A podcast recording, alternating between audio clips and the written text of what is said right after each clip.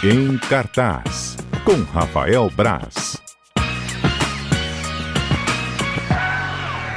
O quadro que rima o nome dele com o documentarista Rafael Braz no Em Cartaz. Boa tarde.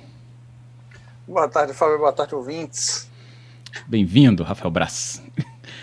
Hoje para falar sobre filmes, então, conosco. E eu já vou direto para saber sobre dica, Braz. O que, que você tem então aí sobre filmes pra gente? Filmes, cinema ou na, no streaming? Pois é, eu primeiro vou dar a dica do streaming, que é uma recomendação que eu achei bem interessante. Estreou hoje na Netflix, é, o Passage, Passageiro Acidental. Eu, esse título fica parecendo um pouco filme de comédia dos anos 80, né? Uma coisa, me lembra um, sei lá, um cara que vai nas férias da escola com a galera, sem querer, no ônibus, mas não é bem isso. Passageiro Acidental é uma ficção científica não chega, eu acho que a ficção científica seja o termo até errado. Ele me parece mais um drama espacial. Né, ele conta uma história de uma missão que vai de uma missão espacial para Marte. Já começa com a, com a missão decolando hum.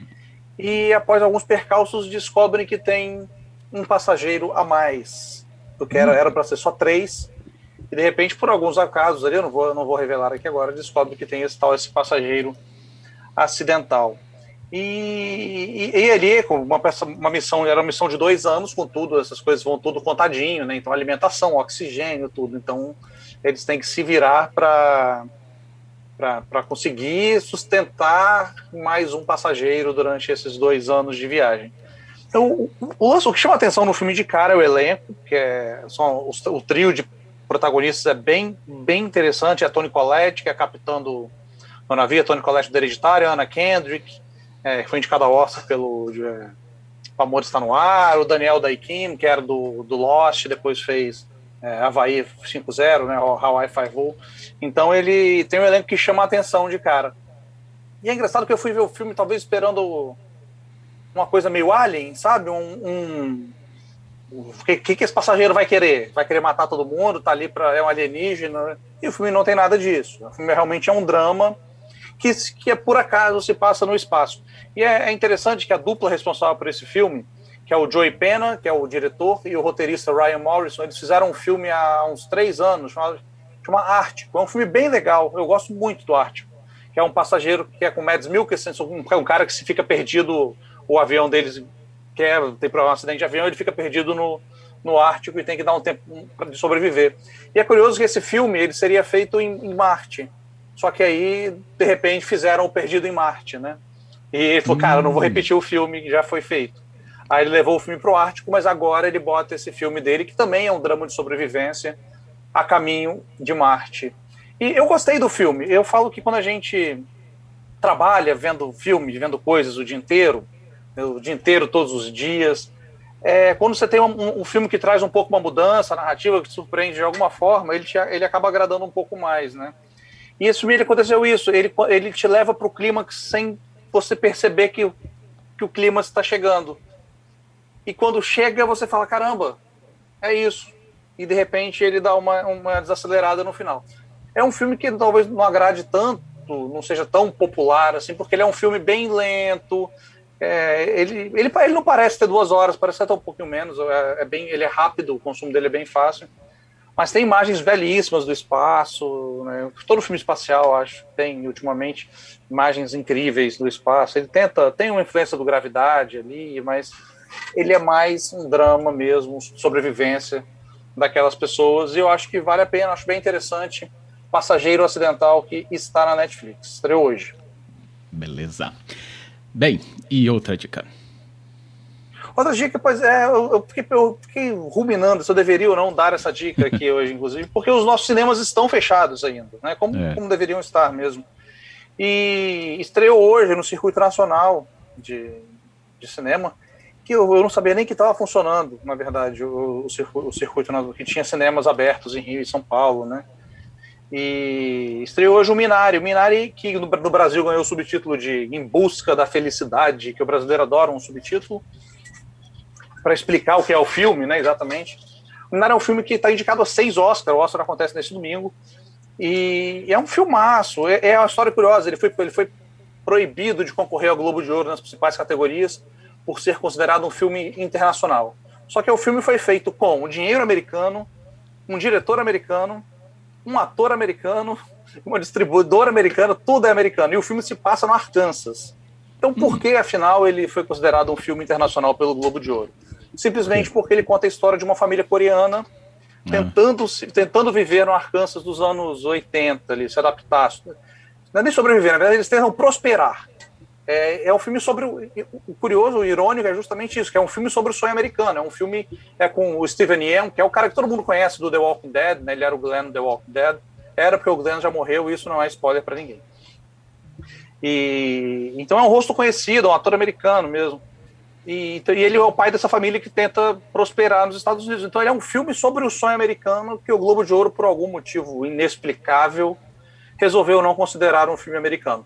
Mas eu gostei demais do filme, achei muito bonito, muito. Ele, ele, é um, ele mistura um pouco as memórias do diretor, que é filho de uma família de uma família coreana que foi para os Estados Unidos, mas ele é, um, ele é americano, nasceu nos Estados Unidos. Uhum. E tem os momentos muito engraçados, principalmente entre o David, que é o menininho que representa o diretor, e a avó dele.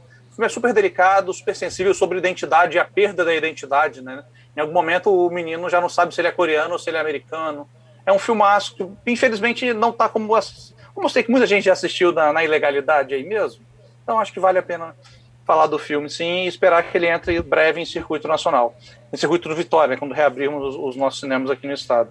Mas é bom também para ficar ligado no Oscar. Ele, ele, é bem capaz de ganhar o Oscar de melhor ator coadjuvante, atriz coadjuvante, com a personagem que faz a avó, que é incrível, divertidíssima, muito bacana.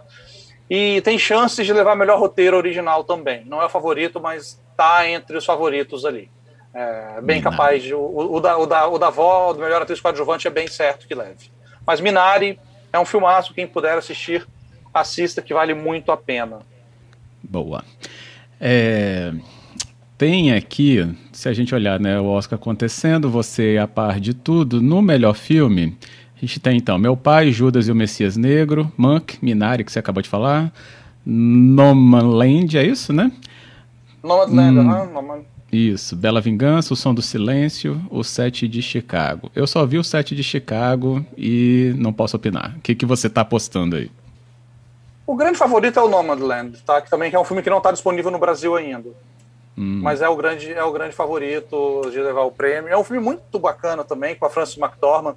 Ela vive uma fala um pouco sobre a crise nos Estados Unidos, tudo. É, é uma mulher solitária que vive num, como nômade, na terra dos nômades. Ela vive em, em, um carro indo de subemprego em subemprego, empregos temporários, viajando e vai, e, e, vai encontrando pessoas nesse caminho dela. É legal que a Frances McDormand, que também que é capaz de levar a melhor atriz, ela, ela atua com não atores, né? As pessoas que estão ali naquele filme, algumas realmente vivem daquela forma. Então é, é bem interessante essa dinâmica do filme. Eu acho que o Nomadland ganha, mas existe uma campanha para o Minari levar também. O Nomadland, o Nomadland deve ganhar ator, é melhor filme, melhor atriz, é bem capaz, melhor direção. É, tá bem encaminhado para ganhar bastante coisa na noite de domingo. Legal.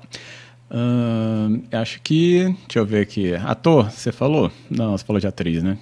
Pois é, ator, eu acho que o ator é, é, é talvez seja um prêmio que seja o mais complicado, porque para mim a melhor atuação é de longe é do Anthony Hopkins no Meu Pai.